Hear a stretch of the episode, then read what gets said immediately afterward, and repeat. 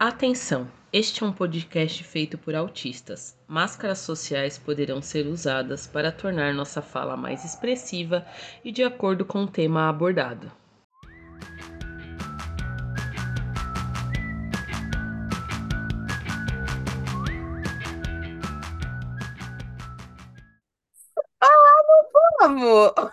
voz de quem tá aqui. Já comecei rindo, fui falar que ia entrar no personagem, mas infelizmente eu não consigo nem sair dele. E, gente, é... essa voz de quem vos fala, doce, melodiosa, e que vocês acham que deve ter ódio, inclusive quem está aqui comigo hoje não gostava de mim, já deixo um spoiler aqui. Não gostava, me achava chata. É, meu querido, aqui a gente expõe as pessoas. Mas por que, que, que eu tô falando aqui hoje sozinha? Mas não estou sozinha, só porque a pessoa está com vergonha por enquanto que ainda não foi chamada. Mas eu tô aqui hoje falando sozinha porque Dona Isabela e eu iríamos gravar sobre disfunção executiva. Mas a disfunção executiva atacou a Isabela e ela esqueceu que tinha a gravação, entendeu? E aí eu falei assim: bem, quem é que eu posso perturbar para me ajudar? Vou incomodar minha irmã, que também é autista, iria ficar nervosa tendo que gravar em cima da hora? Claro que não. Quer que eu vou perturbar? O meu orientador. Isso mesmo, eu trouxe o meu orientador da pós-graduação aqui. Olha que chique, gente. Ele ficou até envergonhado.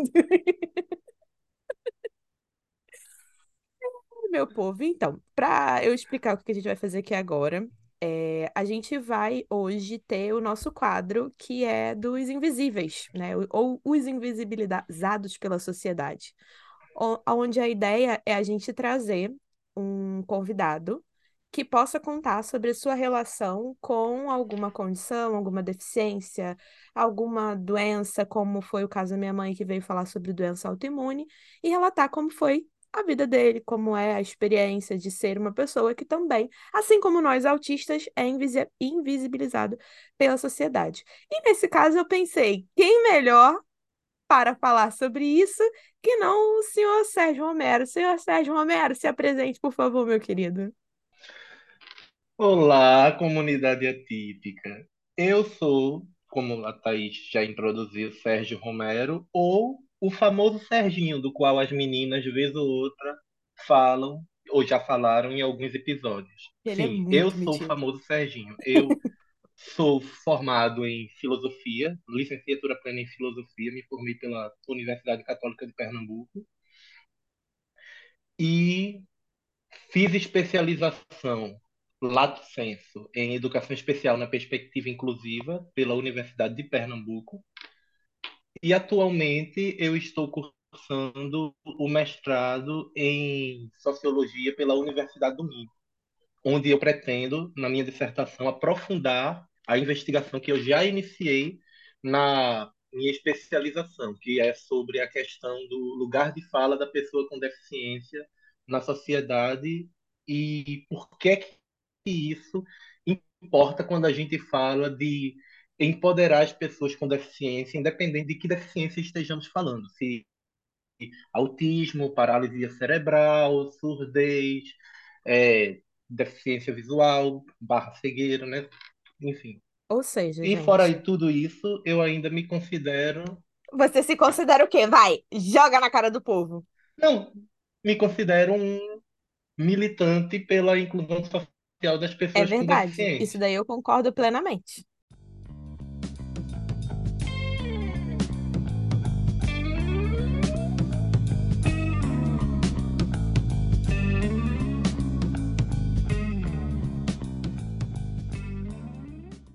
Como que surgiu Serginho na vida do Atípicas? Serginho, ele começou a ser um ouvinte e a gente recebia comentários dele, ele falava com Isabela, falava comigo, e sempre trocando umas ideias muito legais, sempre dentro desse viés do anticapacitismo, do empoderamento e tal, sempre com umas ideias muito bacanas. Até que, beleza, uma amizade ali já estabelecida, até que Serginho simplesmente surge dizendo que é autista, gente. Como assim? Tem pessoa não autista ouvindo o podcast, ficamos chocadas. É, e não, o Serginho não é autista, gente. Eu ainda, eu ainda me surpreendo que tem gente não autista ouvindo que não é parente, porque assim, a gente sabe que tem parente de autista ouvindo, mãe, pai, tio, periquito, papagaio, mas sempre tem de alguma maneira relação ali direta com o autista e tá querendo, na verdade, aprender mais. Mas não, ele tava ouvindo só porque é, é PCD também e tava afim de ouvir outros PCD falando merda. Quer dizer, falando merda não, falando coisa boa, porque, como eu disse lá no início, ele não gostava de mim, gente. Não gostava de mim. Eu preciso reiterar isso, eu preciso deixar bem claro e fazer ele passar vergonha, porque ele não gostava de mim. É, só complementando o que Thaís falou, eu comecei a ouvir o Atípicas porque eu acho que é importante quando nós não fazemos parte de uma dada minoria social, nós termos consciência do nosso privilégio e tomarmos a iniciativa de conhecer a realidade e a vivência daquela dada minoria social. E aí vocês podem me perguntar, mas você não é pessoa com deficiência? Sim, sou pessoa com deficiência, mas não sou autista. Então, o, o Sim. capacitismo, a realidade se apresenta para mim de uma forma totalmente neurotípica. Eu tenho uma vivência neurotípica. Não é justo que eu chegue, ou melhor, que a Thaís chegue e comece a palestrar para mim sobre o autismo, sobre, enfim, tudo aquilo que a, a gente tem falado por mais de. A gente não, elas têm falado por mais de um ano, quase, porque enfim, eu tenho o privilégio da neurotipicidade, então eu não posso exigir a ela, me ensine. Eu tenho que reconhecer esse privilégio da Uhum. neurotipicidade e dizer assim, não, já que eu faço parte da maioria, que é neurotípica, no caso do segmento autista, então que eu vá atrás de influências autistas, de podcasts autistas, de livros, artigos, filmes escritos e produzidos por pessoas autistas, enfim. Por isso eu tenho, É. eu Isso busco, basicamente é o que a gente queria que todo mundo fizesse, né? é, É o que a gente queria que todo mundo fizesse. Mas, enfim, não fazem, né, galera? Não vamos baixar a bola aqui.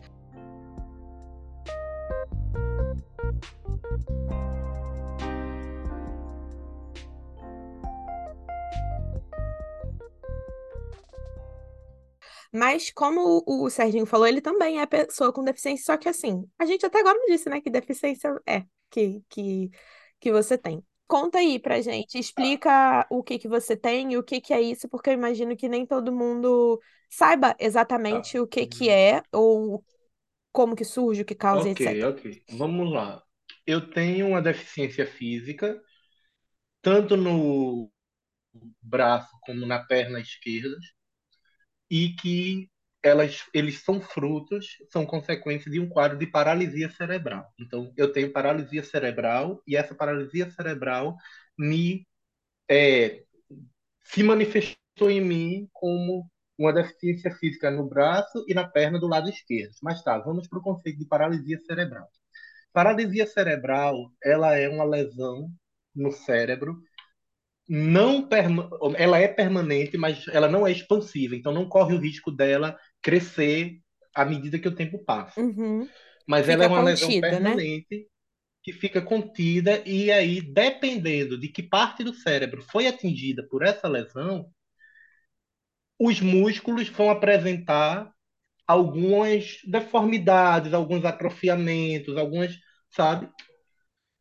Geralmente é isso. Então, Uhum. você encontra pessoas com paralisia cerebral que usam cadeira de rodas, mas você também encontra pessoas com paralisia cerebral que usam apenas muletas. Você também encontra, que é o meu caso, pessoas com paralisia cerebral que até agora não precisam de nenhuma tecnologia assistiva para andar, mas também se precisasse não seria um problema.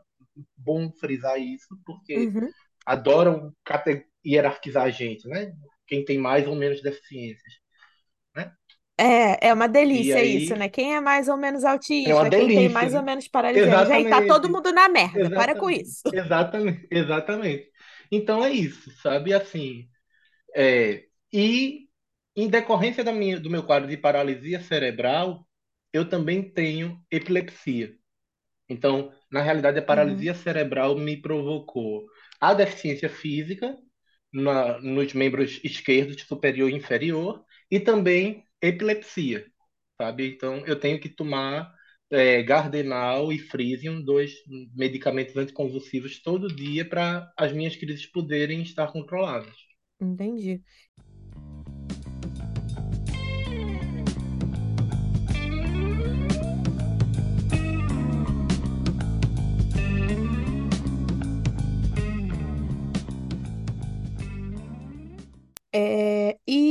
Para você, como foi essa experiência de ter uma, de, de ser uma pessoa com deficiência? É, porque assim, o, o, o Sérgio não mencionou a idade dele, né? Mas eu vou entregar aqui, que o Sérgio é velho, a beça. É, mas ele tem 34, não é? Não foi que você fez agora? 34, Fez 34. aniversário recente, não foi? Foi. Então, é, então como foi para você naquela época, mais de 30 anos atrás, crescer como uma pessoa com deficiência? Você não faz essa cara, querido. 34 é mais que 30, tá? Tá. Eu sei matemática. Tinha que ver a cara que ele tava arquiteta fazendo é pra mim você. de cara. A arquiteta é você, longe de mim. Tá bom. Exatamente, eu sei matemática, nem vem.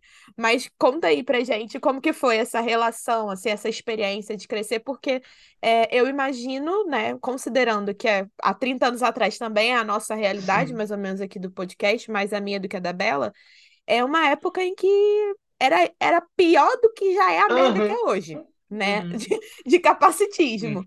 Então, como que foi essa experiência pra você? Então, é, até os sete anos de idade, eu não percebia que o meu braço e a minha perna esquerda eles eram diferentes do braço e da perna esquerda da maioria dos meus colegas de classe, por exemplo, ou da maioria dos meus amigos Uhum. de bairro.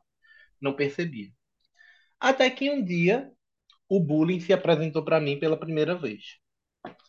Foi na primeira Ah, série, eu tinha sete anos de idade e eu estava, eu lembro, foi na hora do recreio, eu estava com uma lancheira vermelha do Sonic, porque sim, Sonic é o meu jogo preferido, e Muito estava na hora do específico. recreio, é, eu fui abrir minha lancheira para pegar o meu lanche. E é, a minha lancheira era aquelas lancheiras de criança que a gente pendurava a cordinha no ombro para levar para a escola, para levar Aquela, para aquela casa, durinha? Sim, que Aquela que era durinha de durinha? plástico com a cordinha. Eu também tive Sim. uma E dessa. que você Também tinha, tive e que você tinha que abrir, você guardava um lanche dentro, pronto, era aquela, aquela lancheira. Que tinha Aí até um nisso, uma encaixezinho da menina. garrafinha. Sim, exatamente. Aí nisso, nesse dia específico, enquanto eu estava pegando meu lanche, me organizando para pegar o meu lanche, uma menina chamada Ivana, certo? Ela chegou até para O mim. É, eu falo mesmo. Poxa, eu falo mesmo. E se ela ouvir, que se dane. Pois bem, Ivana chegou, sabe? E disse assim para mim: Sabe o que minha mãe disse? Aí eu: Não. Minha mãe disse que quem usa esse tipo de lancheira é pirralho. Aí eu: Tá certo. Eu com sete anos não me achava lá grande coisa. Eu sabia que eu tinha só sete anos e na minha cabeça todo mundo ali era pirralho. Certo? Certo. Mas a fala de Ivana não É. terminou aí. Ela continuou. E ela também disse que tu só usa esse tipo de lancheira porque tu és aleijado. Meu Deus. Assim. E aí, aí sim bateu. Aí bateu. E ne- nesse dia eu voltei para casa chorando e cheguei em casa perguntando à minha mãe imagino. por que o meu braço e a minha perna eram como eram, porque aí sim eu percebi que o meu braço esquerdo era menor que o meu braço direito e que o meu braço esquerdo era mais fino que o meu braço direito, mas que também era mais fino que o braço do coleguinha, que, a- que o braço da amiguinha, que, enfim. E aí rolou todo aquele papo de mãe, de meu filho, não deixe que é, um argumento como esse, uma fala dessa como essa de Ivana, que tem uma cabeça minúscula, menor que a de um dinossauro. É, o mãe adorava, adorava comparar pessoas, sabe, a dinossauros assim, com uma mentalidade mínima. Então não Aham. deixe que o Ivana, que tem a cabeça menor que a de um dinossauro, que ela lhe afete. De fato, você teve, e aí foi que ela me contou a história.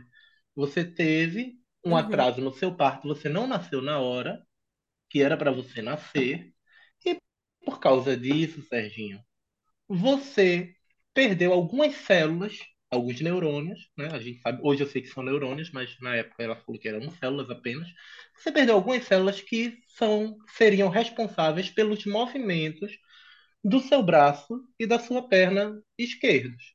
Mas de forma alguma isso lhe torna inferior, de forma alguma isso lhe torna uma pessoa ruim ou feia ou rolou todo aquele papo de mãe que também rola com pessoas autistas quando, né? É. E Não, aí e eu achei esse... muito legal, porque isso acaba juntando com o que eu ia perguntar em seguida, né? Como era a tua relação com a tua família, mas você já tá, você já tá contando aí pra gente como é uma relação boa. Sua mãe se posicionou anticapacitismo Não, e empoderadora, né? Do, de você. É, e a, par... e a partir desse dia, toda vez que passava, até hoje, toda vez que começa a me perguntar ah, o que foi que houve com o teu braço.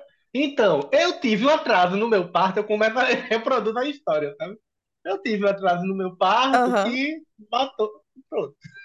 Até hoje eu reproduzo a história, mas foi muito assim, sabe? Assim. Eu, eu, eu achei interessante essa história porque é, ressalta muito aquilo que muita gente já fala, que é a criança em si, a criança em si nasceu, uh, ela não nasce Sim. preconceituosa, capacitista, racista, etc. Não. Isso vem dos pais, da sociedade ao redor. Essa sociedade podre dos pais que tem pensamento. Porque, vê só, tua colega reproduziu o quê? O que a mãe falou. Ou seja, ela recebeu Isso. essa mensagem de fora, porque até então, você mesmo está dizendo que de, até os sete anos, você com o braço sendo mais fino, mais grosso, o que fosse era igual. Era igual. Ou seja, é alguém teve que notar e acaba sendo um adulto. Por isso que é tão importante, é, igual a fala que, eu, que teve há uns episódios atrás, que eu falei sobre é, quando, quando criança, né? Criança pequititinha, tá uhum. aprendendo no mundo e questiona por que, que aquela pessoa é assim? Por que, que aquele moço não tem uma perna? Por uhum. que, que é, fulaninho se balança? Ao invés de você tratar com um estranhamento, lidar aquilo, de lidar daquilo assim, oh meu Deus, aquilo é um absurdo, não toque neste assunto, você não pode falar isso. Não, trate com naturalidade, explique, porque a criança é curiosa, a curiosidade dela vai ficar, mas a mensagem que você passa quando você pega e nega a ela aquela explicação e trata como um, um tabu ou uma, oh meu Deus, não fala sobre isso, isso é muito perigoso, você só tá, vai estar tá afastando a criança de ser um ser humano decente. Exatamente. Exatamente.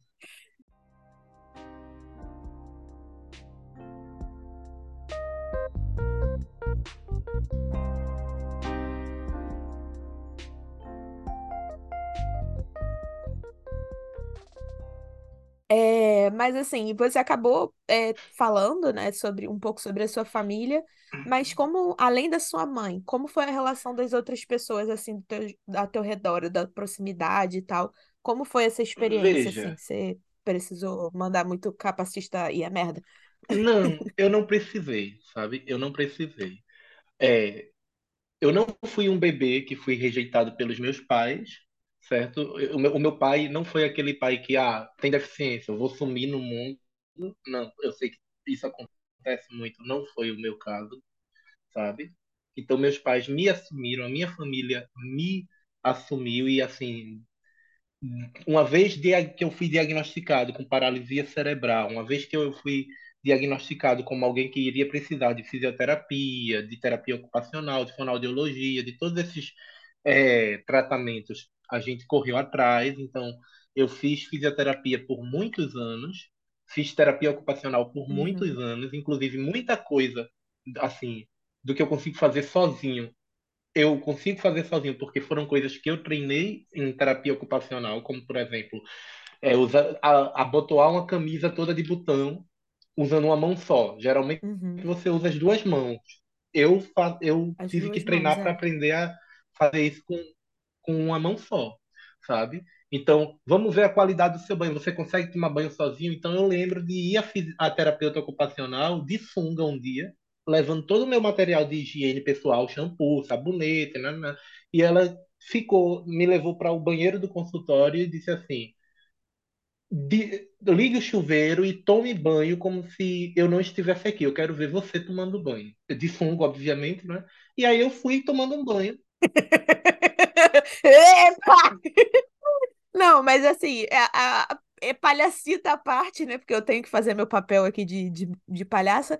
É, mas é, é muito importante isso, porque habilidade, autonomia é o que vai fazer a nossa vida ser boa, né? E essas coisas que você está descrevendo é muito Sim. também do que um autista precisa. A gente precisa aprender essas habilidades é, de autonomia. No seu caso, era por uma questão de, de motora mesmo, né?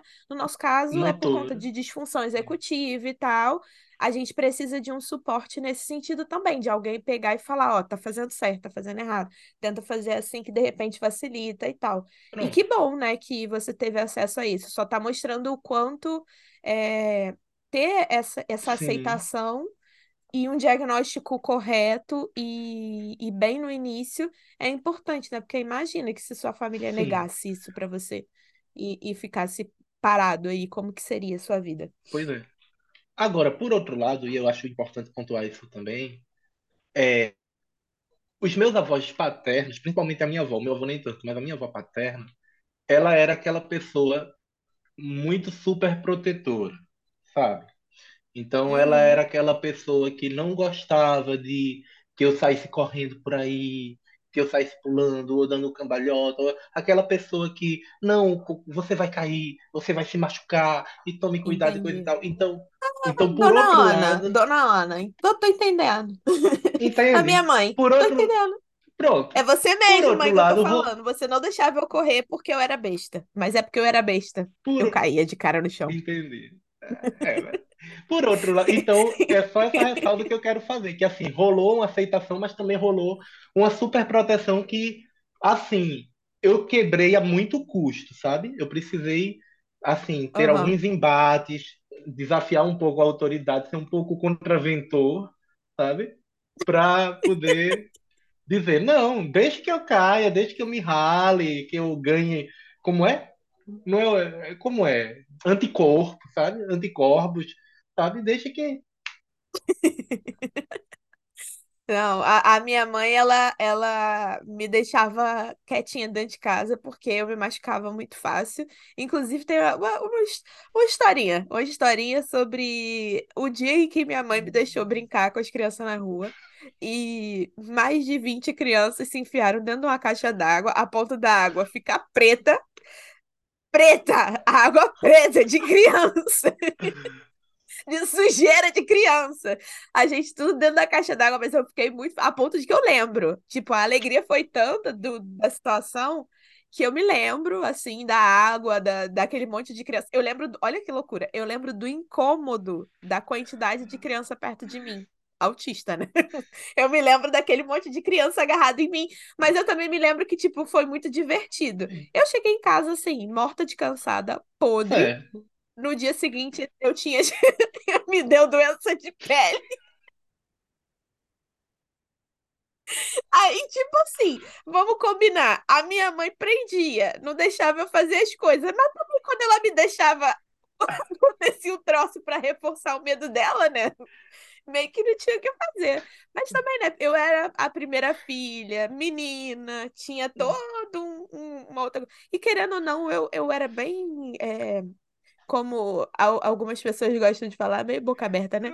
Porque eu fui criança lentinha. E assim, deixando bem claro, não tem a ver com o autismo, não. É da minha personalidade mesmo.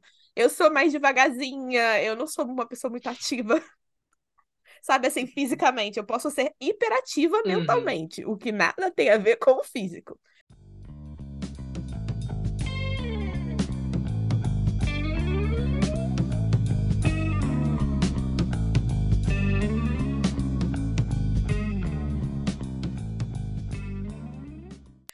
É, mas assim, já que a gente falou também ali um pouco sobre essa coisa da gente ter que se impor, né? Você falou que teve que se impor em alguns Uhum. pontos é, para poder conseguir lidar com os BO da vida.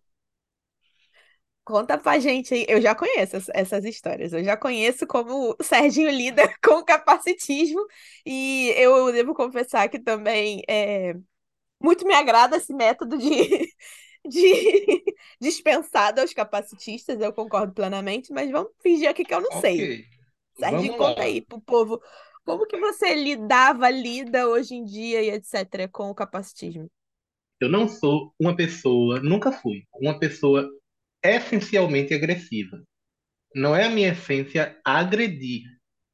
Tanto Uhum. é que eu tive esse primeiro caso de bullying que aconteceu lá nos meus sete anos, por causa de Ivana, certo? Ele Só não é que- agressivo, ele só sobe duas, dois tons na voz dele pra falar Ivana. Rancoroso, agressivo não. Mas vamos lá. É, mas vamos lá.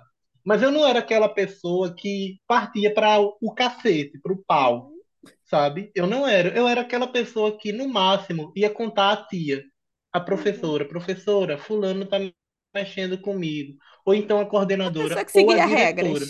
Seguindo regras, né? Exatamente. Eu era aquela pessoa que seguia a regra, a regra, porque, enfim, né? Não, você não mexe com os outros e, em tese, a regra é essa. Você não mexe com os outros, os outros não mexem com você. Isso. Quando mexiam comigo, eu ia sempre às instâncias superiores, a professora, a coordenadora, a diretora. Só que o que era que acontecia? É, nenhum, na maioria dos casos, essas pessoas não faziam nada para resolver a questão, sabe? Uhum. Davam uma bronca, ou se faziam era assim, davam uma bronca na, na pessoa de quem eu me queixava, uma vez, e aí virava as costas, e quando ela virava as costas, ou se ausentava, aí o bullying recomeçava Uhum. sabe? E isso foi dos meus, isso foi dos meus sete aos meus dez anos, certo? Eu vou- não vou entrar aqui em cada caso de bullying para a gente ganhar tempo, mas dos meus sete aos dez anos foi assim. Eu absorvia tudo, eu não expelia nada. E isso começou a me corroer por dentro, sabe? Eu comecei a ficar desanimado aí para a escola, comecei a ficar desanimado é, em ter que acordar, em ter que sair de casa, coisa e tal. E comecei a ficar com medo, inclusive, de certas pessoas, de certos alunos que estudavam comigo, porque eu Uhum. s- já tinha sido ameaçado, né? Enfim, eu tenho um físico que, assim, é inferior ao físico de alguém que tem a mobilidade plena, dos quatro membros, Uhum. né? E aí, minha mãe, nessa época, a gente, a gente tinha uma, eu tinha uma TO, a gente não, eu, eu tinha uma TO que era muito presente em minha vida, é, e mãe foi compartilhar essas questões com a minha terapeuta ocupacional, com a minha TO. E olha, Serginho, ele não tá animado de ir para a escola. Sempre que eu, ele tem que ir, ele faz corpo mole e coisa e tal. E eu não sei mais o que fazer, porque é, eu já cansei de ir para conversar com a professora, com a diretora, explicar, pedir providências, pedir isso, pedir aquilo, e nada acontece. O menino continua sofrendo bullying, o menino continua é, desanimado e as promessas são, vão sendo feitas de que a gente vai resolver, a gente vai resolver e nada se resolve. E Thelma, porque era o nome da minha TO, Thelma, e eu não sei o que fazer. Aí Thelma disse para minha mãe: Olha, Serginho já vai fazer 10 anos, certo? E você, durante esse tempo todo, resolveu as coisas por ele. Então não dá para continuar assim. Você tem que deixar Serginho começar a resolver as broncas dele, os BOs dele, porque senão ele não vai conseguir formular as próprias defesas. Isso é uma coisa que eu já estou Uhum. pensando assim a longo prazo. Se você sempre resolver para Serginho, ele não vai aprender a se impor, a dizer não, a se defender, nem nessa situação, nem em qualquer outra da vida dele. A Theo mandou E tua mãe te aí, chutar do ninho. falou mim. Falou assim: chuta esse garoto do ninho. Até- Só que Só que nós estávamos juntos nessa conversa. Isso ela falou para minha mãe, depois ela virou, ela virou para mim e disse: Serginho, olhe, quando mexerem com você, fizerem uma brincadeira que você não gosta, você pede para parar. Pediu para parar uma vez, a pessoa não parou, voltou, espere uma segunda vez. Você pede. Esperou uma segunda vez, não parou, pede uma terceira vez. Passa, é, a pessoa te provocou uma terceira vez, não espere a quarta. Meta-lhe o cacete. Assim, E a Thelma, sabe? te amamos. Meta-lhe o cacete. Sabe? Muito boa. E, inclusive, ela me ensinou um golpe. Ela, me, ela, ela inclusive me ensinou um golpe, um, um, gol, um golpe. Olha, eu vou lhe ensinar um golpe que, se for bem aplicado, pode derruba qualquer valentão, independente do tamanho. E deixa eu te contar um segredo: pode até matar. Imagina, a criança deve, deve ter ficado com os olhos assim. E aí, ela pediu que eu juntasse o indicador com o dedo médio, esses dois, né? E que eu ficasse mirando apenas aqui na região da garganta da pessoa. Meu Deus esperando do a pessoa céu. se aproximar. Esperando a pessoa se aproximar. Quando a pessoa estiver muito próxima e que o seu braço conseguir tocar a região da garganta, você só faz isso, ó. Enfia os dois dedos aqui. Bem na, aqui, onde. Não sei Gente, como se deixando chama essa região, se claro é que esse podcast é. não faz apologia à agressão. Exceto se for capacitista. Capacitista pode.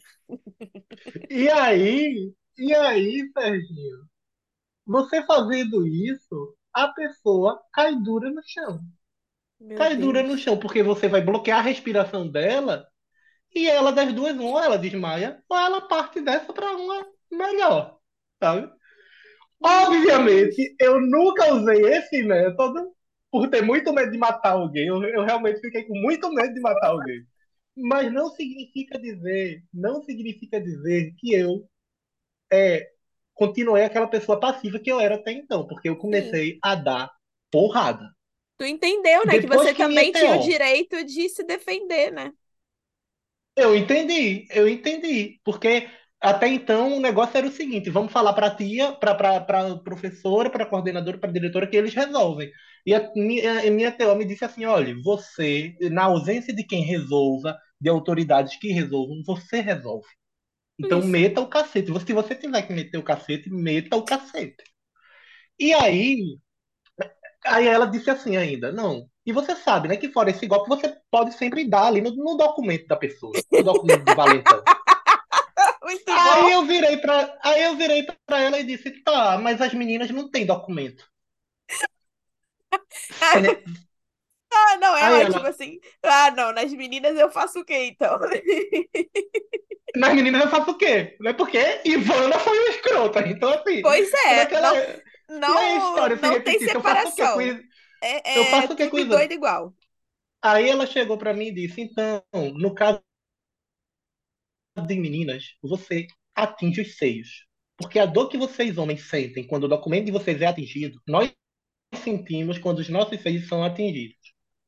Meu Deu Deus. um belo murro no seio da menina. Achei ótimo E aí que ela, ela se assim, acaba. nada é diferença de gênero. Mete a porrada em todo mundo.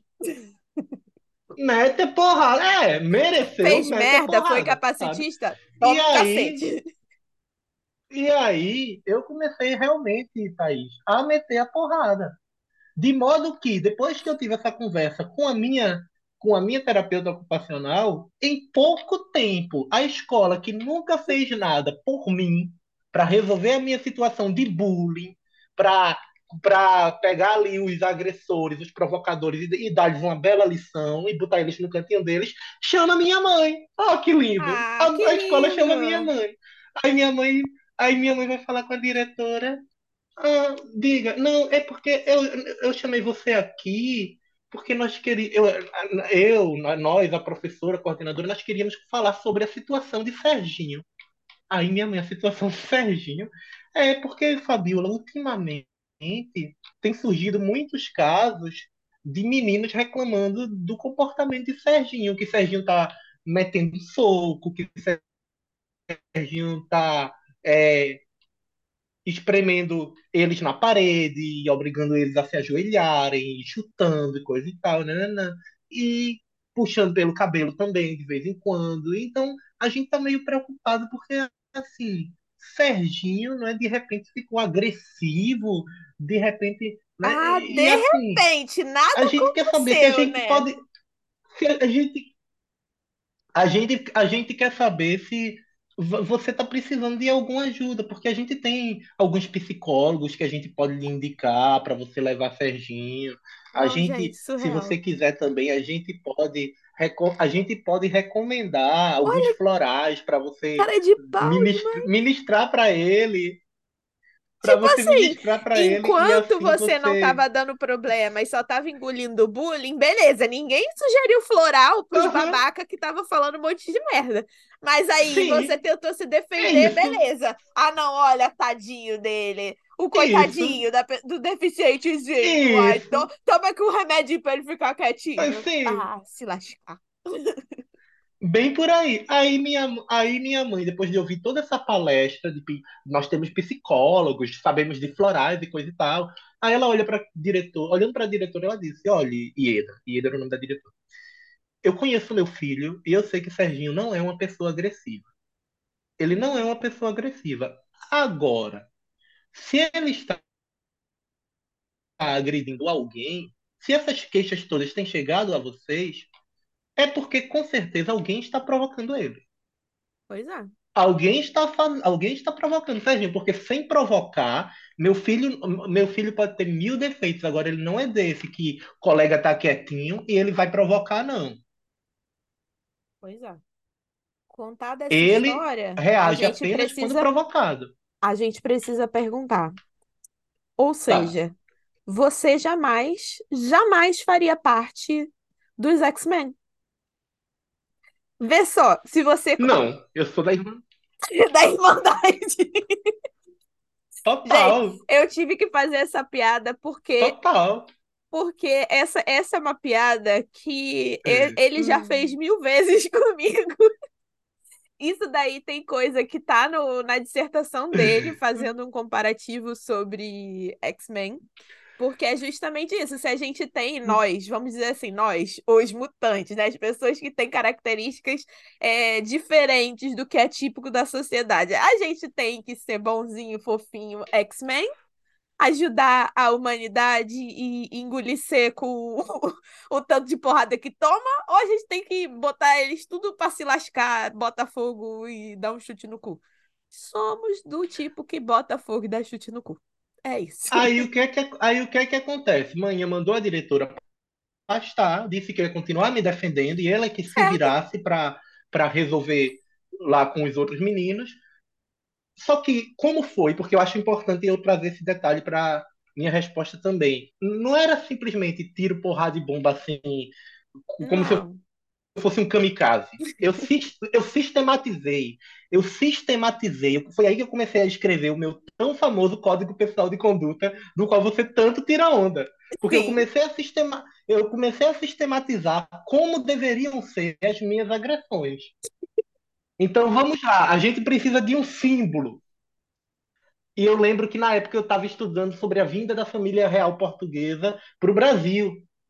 Aham. E Napoleão expulsado real. E Napoleão Eu tava esperando a hora do Baixinho. Napoleão. baixinho. Napoleão baixinho. Aí é quando eu, eu, eu, aos 10 anos de idade, eu olho para Napoleão e digo, cara, tu é meu ídolo, pô. Tu menor que os portugueses, botou eles pra correr. Tu, Ah, menor que os portugueses, botou eles pra correr. Oxê, eu vou me inspirar em tu, Napoleão. Ai, E aí, o que foi que aconteceu? Depois que eu aderi Napoleão como uma espécie de herói, como uma espécie de inspiração, toda vez que eu ia bater em alguém, você vai apanhar em nome de Napoleão Bonaparte. Certo? Você não É. respeitou o bloqueio continental de 1806. é, agora e eu aí tenho que perguntar. cacete, cacete. Serginho, você tem certeza que você não tem um pezinho no autismo?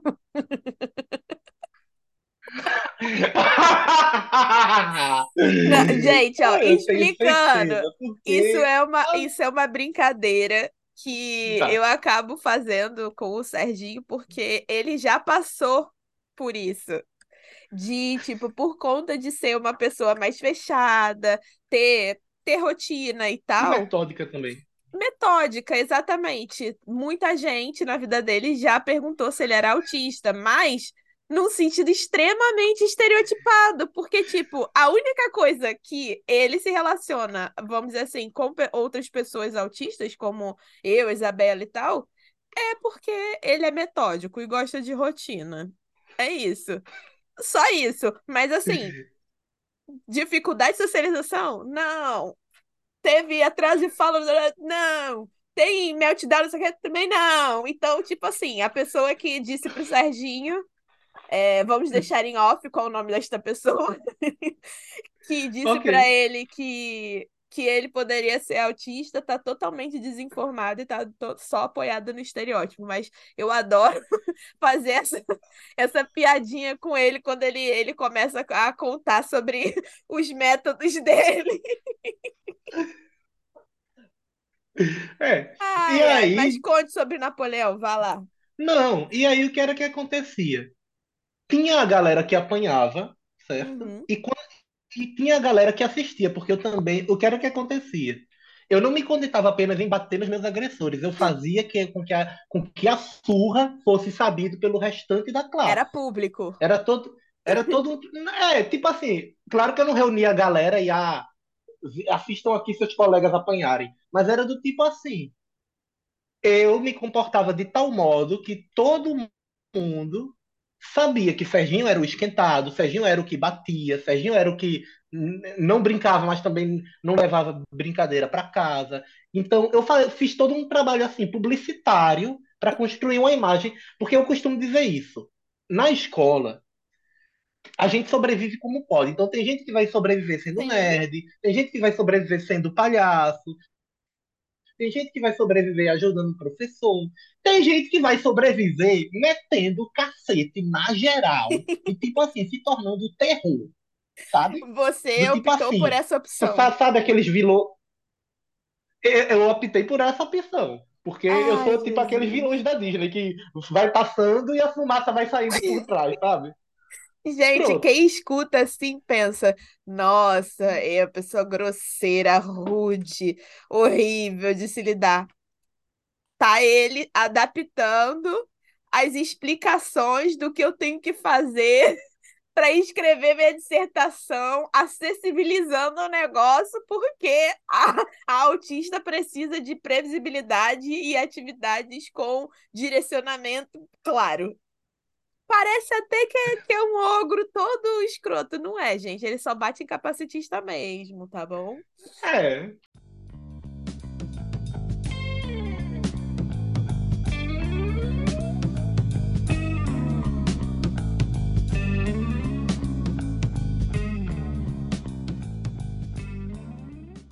É, mas eu acho que seria importante, se você se sentir à vontade, de falar um pouco sobre como foi pós-escola, como assim, pós-escola não ainda era época de escola, mas assim, o momento adolescência, início de namoro, essa fase assim, como que foi isso para você? Porque eu imagino que é, a sua experiência seja bem diferente por conta da sua, da sua deficiência, da sua deficiência ser visível, né?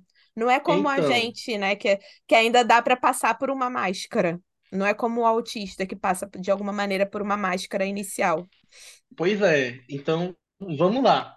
Para responder essa pergunta, é, eu vou ter que voltar para a quarta série de novo, porque depois de Ivana Meu vem o Deus! Júlio. Vem o Júlio, o triste do Ai, Júlio. esse garoto é muito prolixo, parece até autista. Não.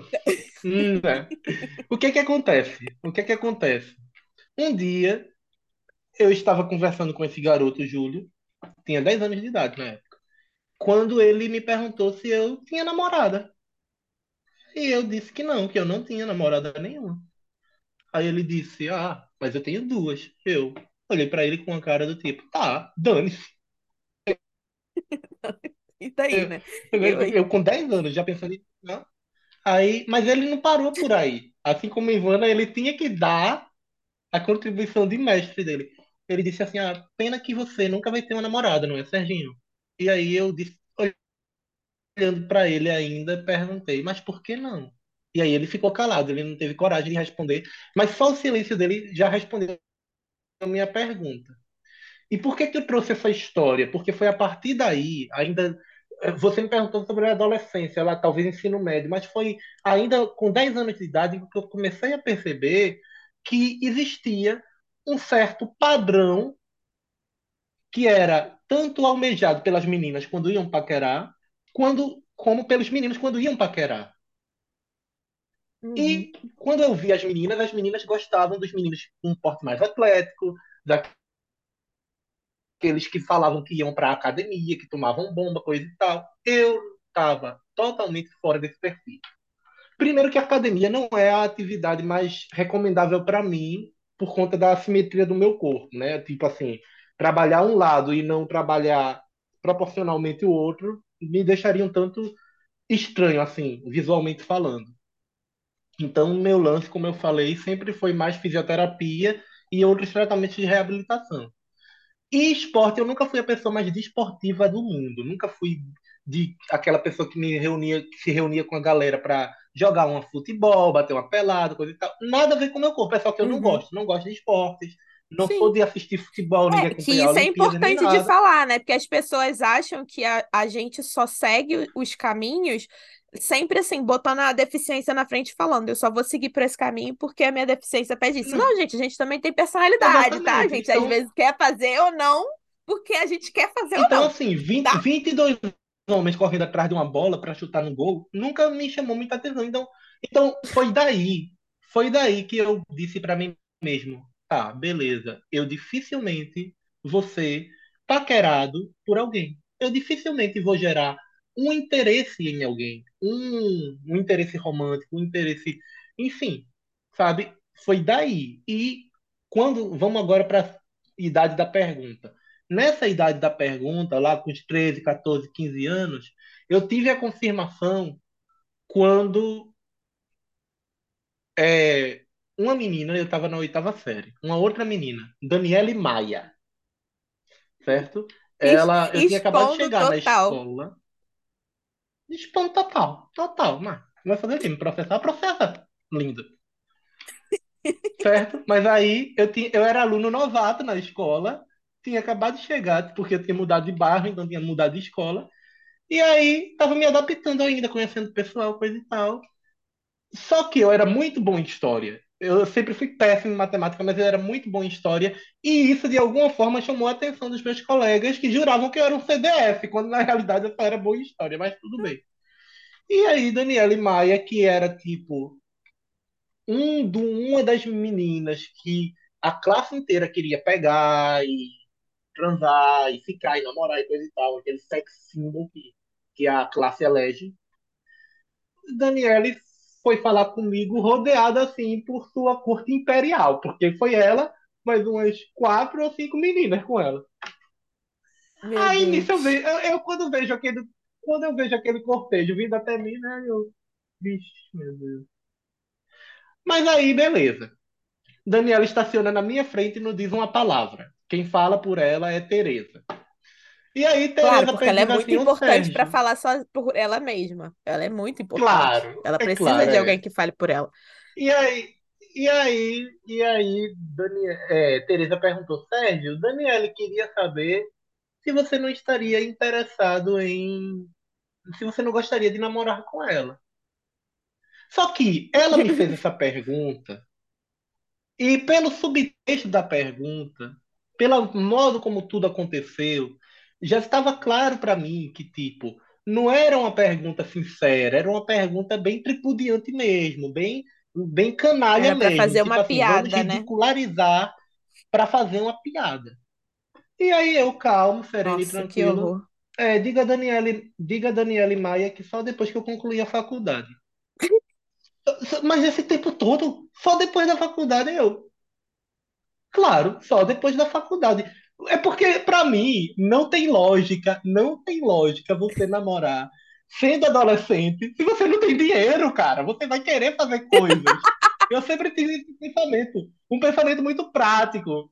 Do tipo assim, eu Ai, quero ter uma Jesus. namorada, mas eu quero ter, ter dinheiro pra gastar com ela. E quero que seja o meu dinheiro. Não quero, não quero que, pai, me dá 10, mãe, me dá 20. Mas... Não, eu quero, sabe, fazer Ah, como os adultos fazem, botar o cartão na máquina, no caixa eletrônico, sacar quando eu quiser e bora, gata, vamos ali assistir um filme, fazer bora, qualquer gata. coisa, a noite é nossa.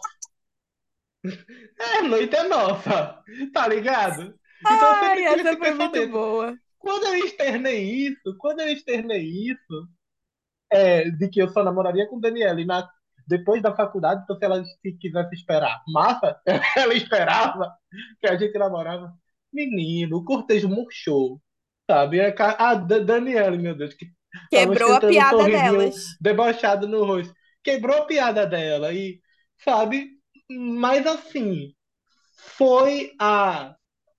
Isso para mim foi a confirmação daquilo, daquele, daquela percepção que eu tinha tido no início da minha infância, sabe? Que tipo assim, eu teria que encontrar uma menina sem deficiência, muito desconstruída e que não ligasse para os olhares, pensamentos e julgamentos alheios quando é, se, se tratasse de namoro, sabe? Porque, assim, a verdade é que para nós que temos uma deficiência visível, né? Como você falou, vocês autistas não têm, né? Então, tem meio que ainda o privilégio da passabilidade nesse sentido. Nesse Exatamente. sentido, tem o privilégio da passabilidade. Quando você pega alguém que tem uma deficiência visível, como no meu caso, uma deficiência física, onde o meu braço esquerdo é visivelmente menor do que o direito, mais fino, minha mão é uma mão que tem um, enfim, deformada. Se você olha para as duas mãos, não é todo mundo, não é toda menina. Por mais que as pessoas estejam aí hoje falando, berrando sobre inclusão, que ó, é preciso, e isso vai desde, desde a academia até as grandes empresas. Cara, isso tá tão longe de acontecer, na porque prática, assim, na prática tá longe. Não, tá longe de acontecer. Por quê? Porque assim, as pessoas adoram terceirizar a inclusão. Em que sentido terceirizar? Ah, vamos colocar a culpa no governo. Vamos cobrar a prefeitura, vamos cobrar vamos cobrar o Estado, vamos cobrar. Beleza, são instituições que merecem ser cobradas, uma vez que se comprometeram também com esse público. Mas a minha pergunta é: as pessoas sem deficiência ou com deficiência que têm o privilégio da passabilidade, quando elas esbarram com uma pessoa como eu, elas se imaginam namorando uma pessoa como eu? Sabe? Pois é. Tipo, tipo, tipo, tipo Fica aí tipo o assim, questionamento. Elas, elas se, Sabe? Porque muitas vezes a gente fala do capacitismo e do quanto nós sofremos, coisa e tal, mas não, gente. Nós, e, e aqui eu quero falar para as pessoas, de repente, pais de pessoas sem deficiência, ou pessoas com deficiência, é, é, ou pessoas que têm alguma deficiência, outra qualquer invisível. Existe sim uma. Nós, nós não somos uma grande comunidade que vive numa aldeia. Não sabe? Onde todo mundo todos é felizes, amigo, todos se abraçando. Ai, que delícia! Existe, não, galera, sim, não. Uma rivalidade entre existe sim uma rivalidade entre as deficiências. Existe sim, sabe? É, sempre existiu. Você vai olhar para a história do movimento sim. político das pessoas com deficiência, ele se quebra justamente por causa disso, porque começa a haver disputa de poder entre as deficiências, né?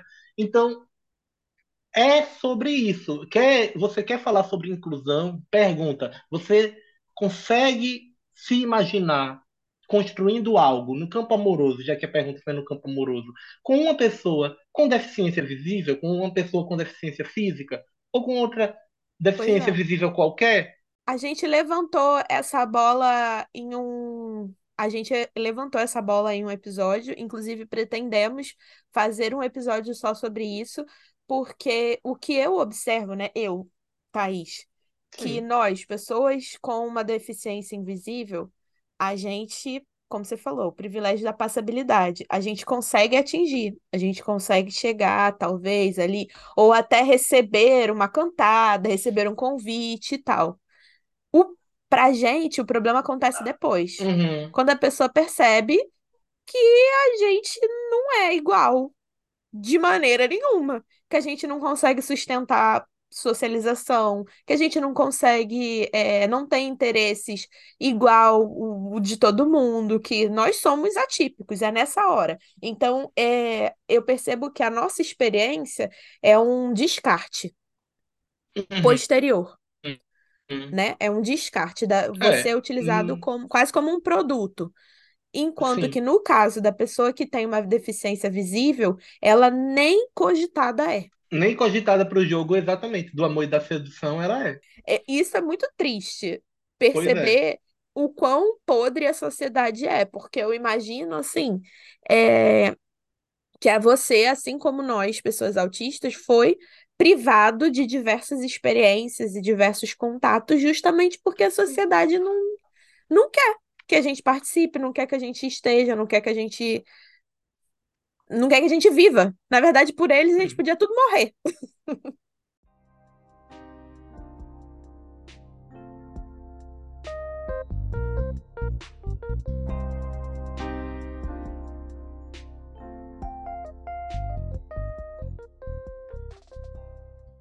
É, Bem, você falou lá no início qual foi a sua área de estudo, que é a filosofia, que agora você está fazendo seu mestrado dentro ali de acessibilidade, tararau.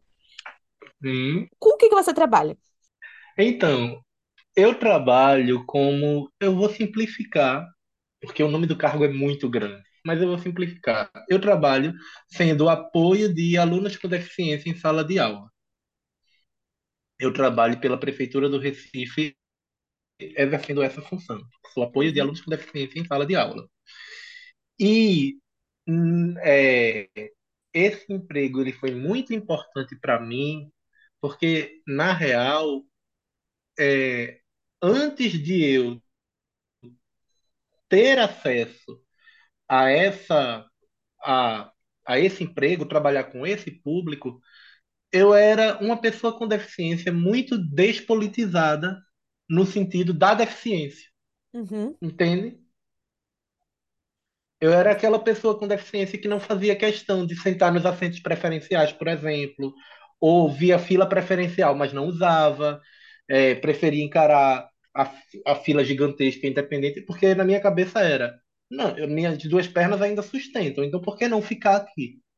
Tá entendendo? E aí, quando eu começo a trabalhar na prefeitura do Recife, apoiando esses alunos e me deparo com outros colegas de trabalho que têm, é, estão nessa seara já há um tempão, né? E debatem a inclusão, debatem os prós e os contras, os avanços, os retrocessos, as delícias e as perdas de se estar uhum. nesse campo, é que eu começo a me construir enquanto sujeito político com deficiência, sabe?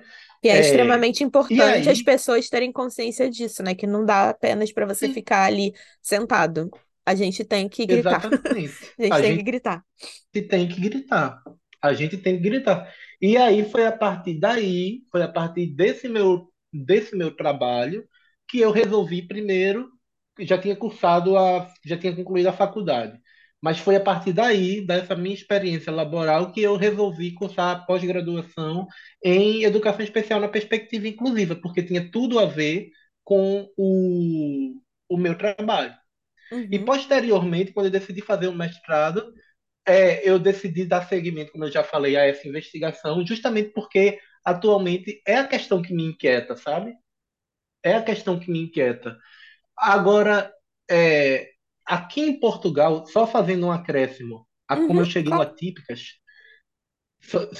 eu cheguei no Atípicas porque eu, eu fui uma pessoa com deficiência que não tive outras pessoas com deficiência ao meu redor, Uhum, certo?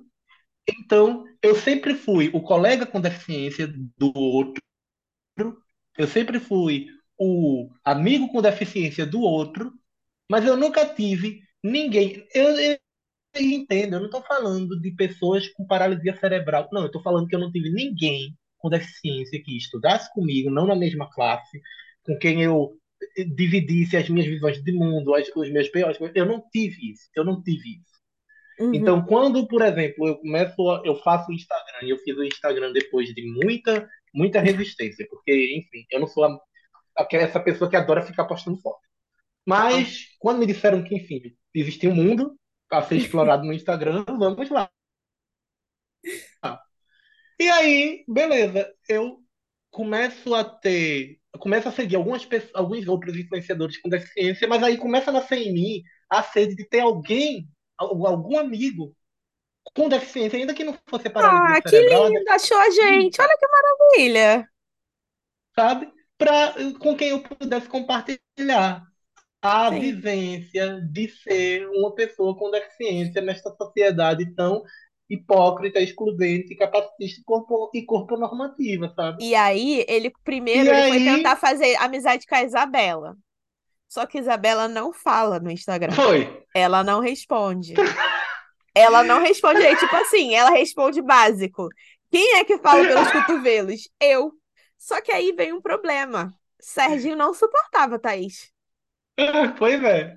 Eu não suportava a Thaís, por quê? Porque, como vocês podem ver, né? Ela é toda virada, trabalhada na piadoca, né? E eu, por, por ter que, por ter elaborado mecanismos de defesa muito aguçados, desde muito cedo, eu aprendi que ou você fala sério, ou eu não posso me levar a sério. Eu não levo a sério pessoas que Aí aparece piada, eu falando fazem- sério, sabe, que são que são todas que são todas kkk e kikiki cococó. Então, quando eu conheço as típicas que eu vejo, sei lá, Bela tentando transmitir um conteúdo bem E eu, eu destruindo a Aí de repente cortada por tá...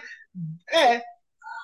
Aí eu, aí eu, pelo amor de Deus, isso eu ouvindo o podcast, tá, gente? E pensando comigo mesmo, pelo amor de Deus, Isabela, faz como Napoleão, dá um golpe de Estado e se livra dessa menina, pô. Ó, eu só quero Monopoli- dizer uma coisa. Se alguém Se alguém for neste episódio comentar, eu também não gostava da Thaís, ou eu também não gosto da Thaís, eu vou mandar vocês tudo é a merda. Pronto. Tá proibido não gostar de mim. Tá proibido.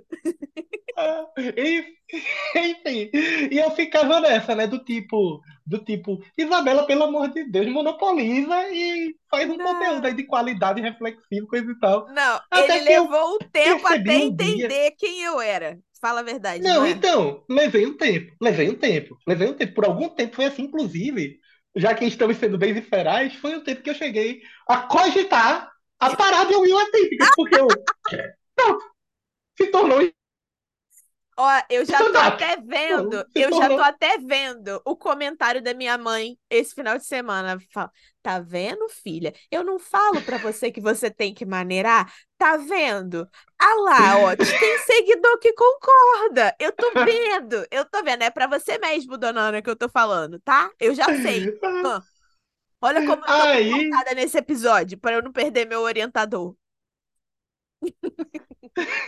Aí, o que é que acontece? Mas você fica parecendo. Mas eu vou. Não, eu nunca assisti um Zorra Total. Nunca me submeti a uma praça nossa. Depois de velho, vou me submeter a duas garotas que eu nem conheço, sei nem a cara, talvez nunca venha encontrar pessoalmente. Eu mesmo não. Mas aí, a sorte de Thaís foi o seguinte: um dia ela soltou uma, uma piada que era imbuída assim, de uma ironia, de uma cutucada tão massa que foi quando eu disse assim: opa, como é que ela sabe? Como é que ela dá coice também, igual a Isabela? eu só faço piada, entendeu? Mas isso, é- isso é uma coisa importante de falar. É, que você mencionou agora há pouco sobre como cada pessoa com deficiência ela sobrevive pela escola. Porque vamos combinar, Uhum. escola a gente sobrevive. Vamos combinar. A gente Não, sobrevive. escola, acho que a gente sobrevive, a gente sobrevive. Então, Somos cada um assume uma postura. E eu sempre percebi que isso é uma característica da minha família. A gente tem, tem um humor muito vivo na, na nossa relação. Pra gente é uma forma de demonstrar carinho, enfim. Então, eu percebia que eu me utilizava muito do humor ou do papel de a nerd, que sabe muito. E aí eu era a pessoa que, que perguntavam, do tipo, ah, pergunta pra Thaís que ela sabe. Ou senão eu era a palhacita. Acabou que, depois do meu diagnóstico, eu percebi que o lado palhacita não era mesquin. O lado nerd de querer parecer uma postura e não sei o quê, esse sim era mesquin. E eu vi, cara, eu sou bobalhona, eu gosto de fazer piada falando coisa séria. Eu gosto de tô falando uma piada muito idiota daqui a pouco eu viro o troço de cabeça para baixo e eu estou falando algo que vai deixar caraminholas na sua cabeça para você ficar pensando aí. Então eu falei, cara, essa sou eu.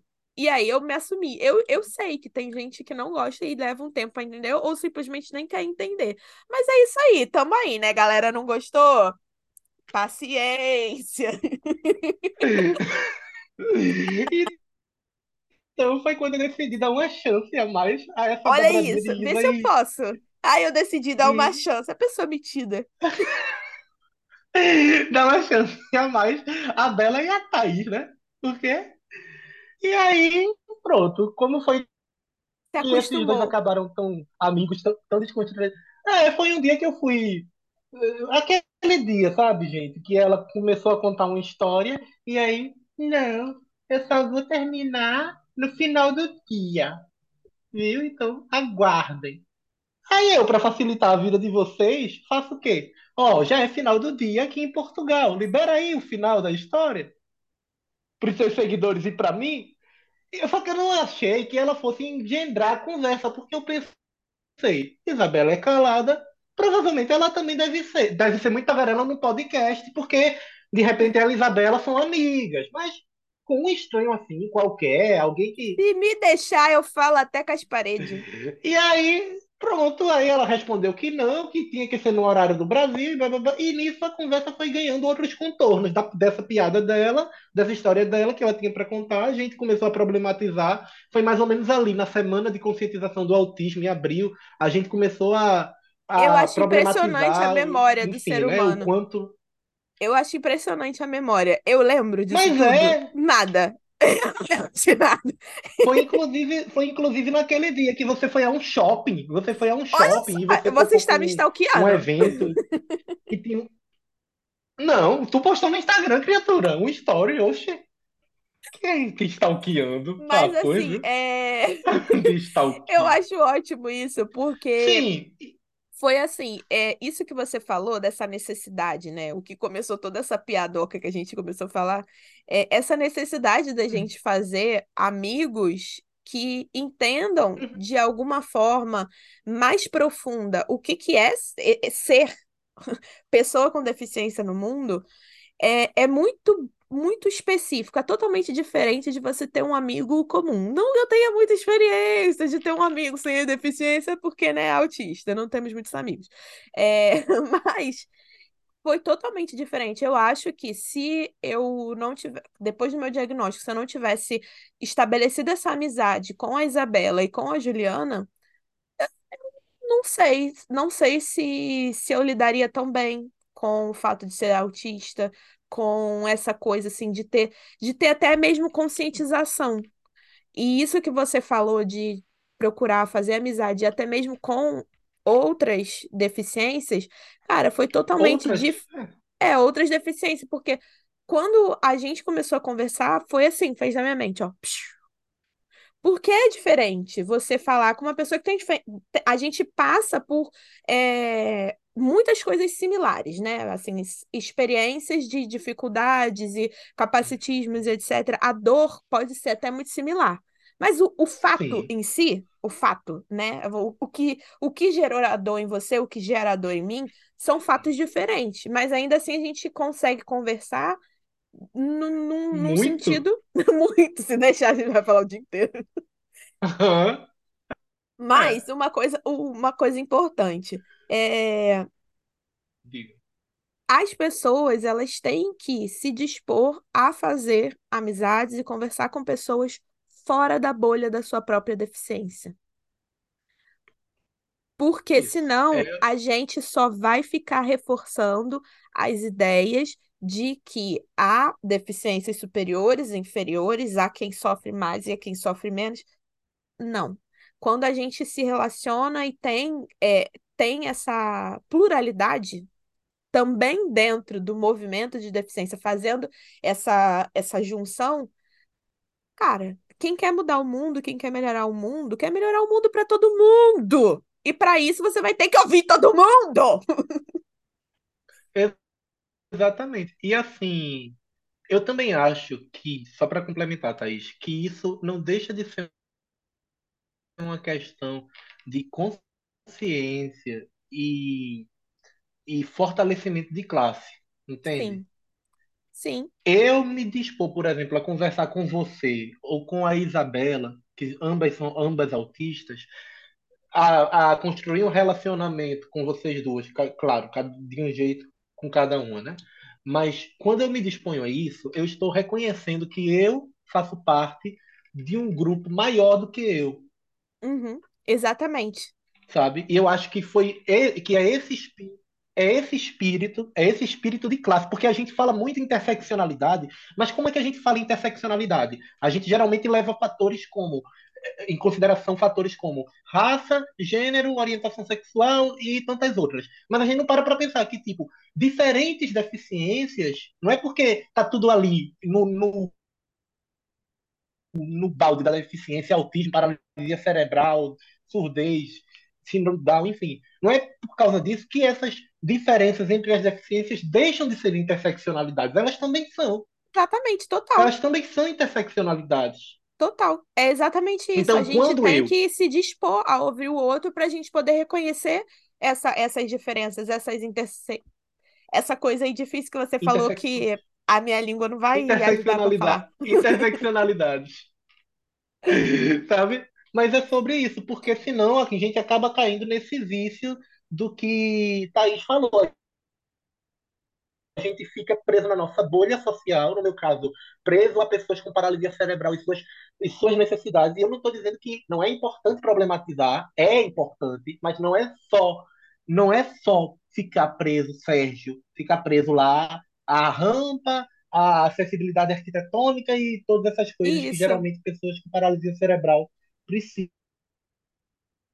Não, não é sobre isso, é sobre eu olhar para a Thaís, ver na Thaís um diferente, porque não tem a minha deficiência, nem eu tenho a dela, mas ver na Thaís uma semelhante no sentido de que ela, como ela mesma falou, de uma outra maneira experimenta é, os mesmos fenômenos sociais que eu experimento. Então, isso, é capacitismo, é descarte, é descarte no namoro, ou é descarte na amizade, ou é, ou é ter que ficar se provando o tempo todo para um patrão, ou numa empresa, ou blá blá blá, e tudo. E é sobre isso, e é sobre isso, sabe? Que, que eu posso olhar para a Thaís e ver nela uma âncora, e vice-versa, que ela possa olhar para mim e me ver, e ver em mim uma âncora, mesmo que o desabafo dela, para mim, não faça o menor sentido, porque eu não estou na pele dela, eu não sou autista, eu nunca vou saber o que é uma crise meltdown ou shutdown, o que é ter um hiperfoco. Eu não vou, eu não vou, sabe? Mas se eu puder ao menos ouvir e aliviar, e vice-versa, e vice-versa. Às vezes eu chego A gente precisa ter, né, Thaís, isso? A gente precisa ter isso na nossa vida. Essa isso, troca. Eu acho que tá faltando muito isso com todas as ter. pessoas, em geral. Assim, as pessoas, elas não têm, É, elas não têm sim, paciência para poder sim, ter empatia, né, gente? A- O nome é esse, empatia com o outro. Você parar um segundo, olhar para o outro e tentar pelo menos aceitar e compreender que ele sofre e que você também, não é? sim.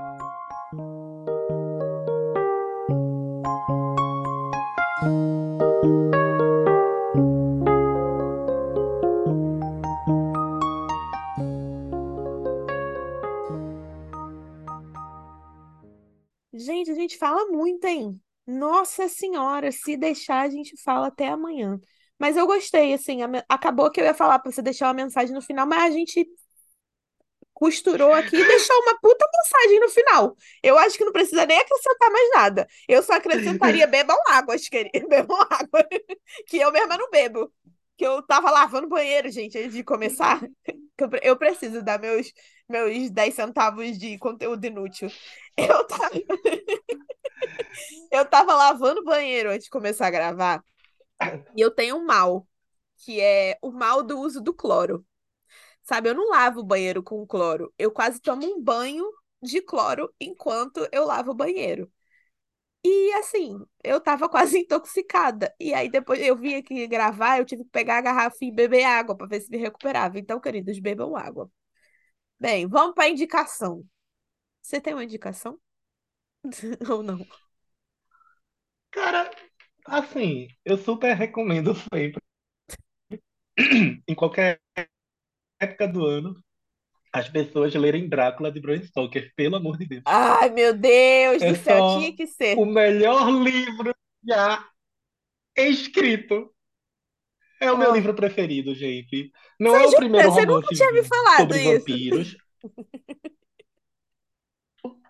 Eu tinha lhe falado já que é o Debochando meu livro preferido, você. mulher.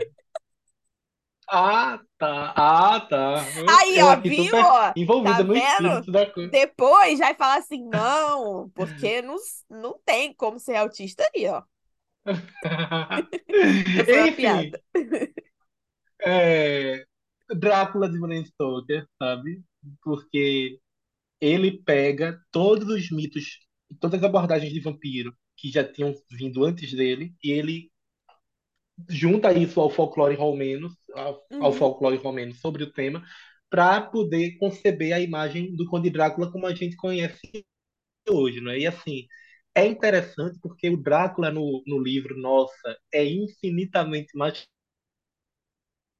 complexo, encantador e diabólico do que a gente vê nessas produções de Hollywood, sabe? Você Então, assim, leiam Drácula de Bram Stoker, por favor, E aí, eu, como um por favor. contraponto, vou indicar o quê? Crepúsculo. Brincadeira!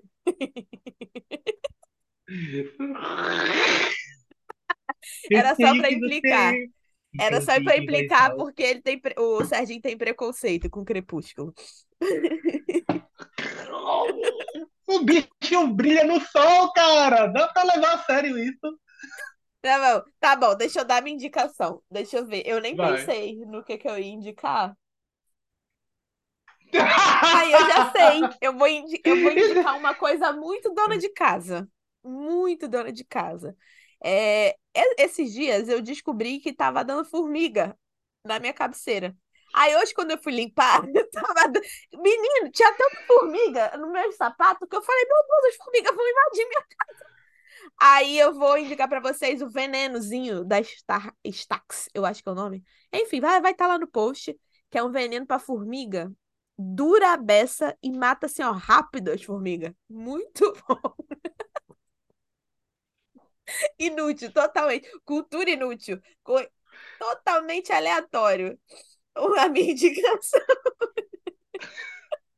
E assim, galera, que eu finalizo esse episódio que só funcionou porque o Sérgio é uma pessoa muito centrada, porque se fosse eu falando comigo mesma, o episódio ia ser eu cantando lá, lá, lá, lá, lá. Não, sério, mas falando sério, foi muito bom a tua companhia. Obrigado por ter aceitado vir aqui falar do nada, em cima da hora, porque a Isabela simplesmente esqueceu que tinha que gravar. Porque senão a gente ia ficar com nada, entendeu? As pessoas iam chorar com a nossa ausência. Mas foi bom porque já como, como eu comentei no, no, no off, antes da gente começar a gravar, já era uma vontade nossa trazer é, você para falar aqui de alguma maneira, por- justamente por conta dessa internalidade, Seccionalidade, interseccionalidade. internalidade.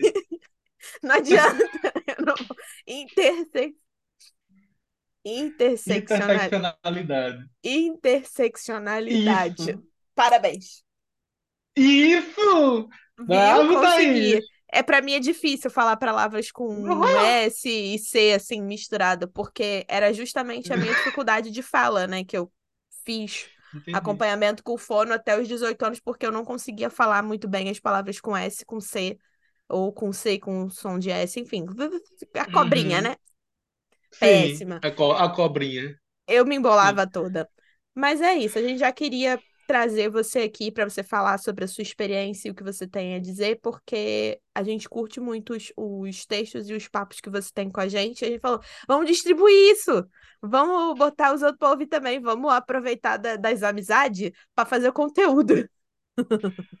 Queridas, foi um prazer, certo? Assim, se por um lado vocês queriam me chamar já há algum tempo, por outro lado eu sonhava com esse dia, porque Meu eu Deus, sabia. é muito fã. Eu sou muito fã e eu sabia que Daqui a pouco vai movimentação. disputar tapas com a minha mãe, o, o post de fã número um, mas Não, infelizmente o post é dela. isso, o posto é dela, mas eu vou estar sempre ali na retaguarda de vocês, certo? Para quando vocês precisarem. Isso é- é- foi uma coisa que eu já disse à dona Isabela da última vez que eu escrevi um direct para ela. Sempre que precisarem da minha ajuda, seja para uma participação especial, seja para qualquer outra coisa, dentro do meu lugar de fala, dentro do meu lugar enquanto aliado, não enquanto protagonista, vocês podem contar comigo. sabe? Sempre, sempre, sempre. Muito obrigado. Muito obrigado pela companhia. Ficamos por aqui então, pessoal. Prometo que na semana que vem esse podcast vai estar mais organizado com a presença de Dona Isabela Gama, Bela com dois L's, Gama com dois G's. Tchau!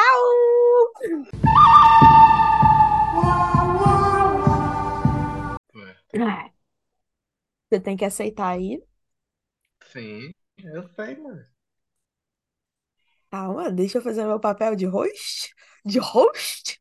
Com licença, que eu estou muito chique. Não sei nem onde é que fica em cima, onde é que é embaixo. Ótimo, eu, eu, eu, eu acho bom o quão meu masking é maravilhoso, porque eu tô aqui pleníssima. Por dentro eu tô aqui assim.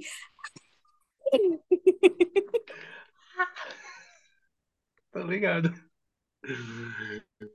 Ai, e a culpa toda é sua, Isabela. Depois eu corto esse pedaço e mando pra ela. Bem, vamos lá, deixa eu entrar no personagem.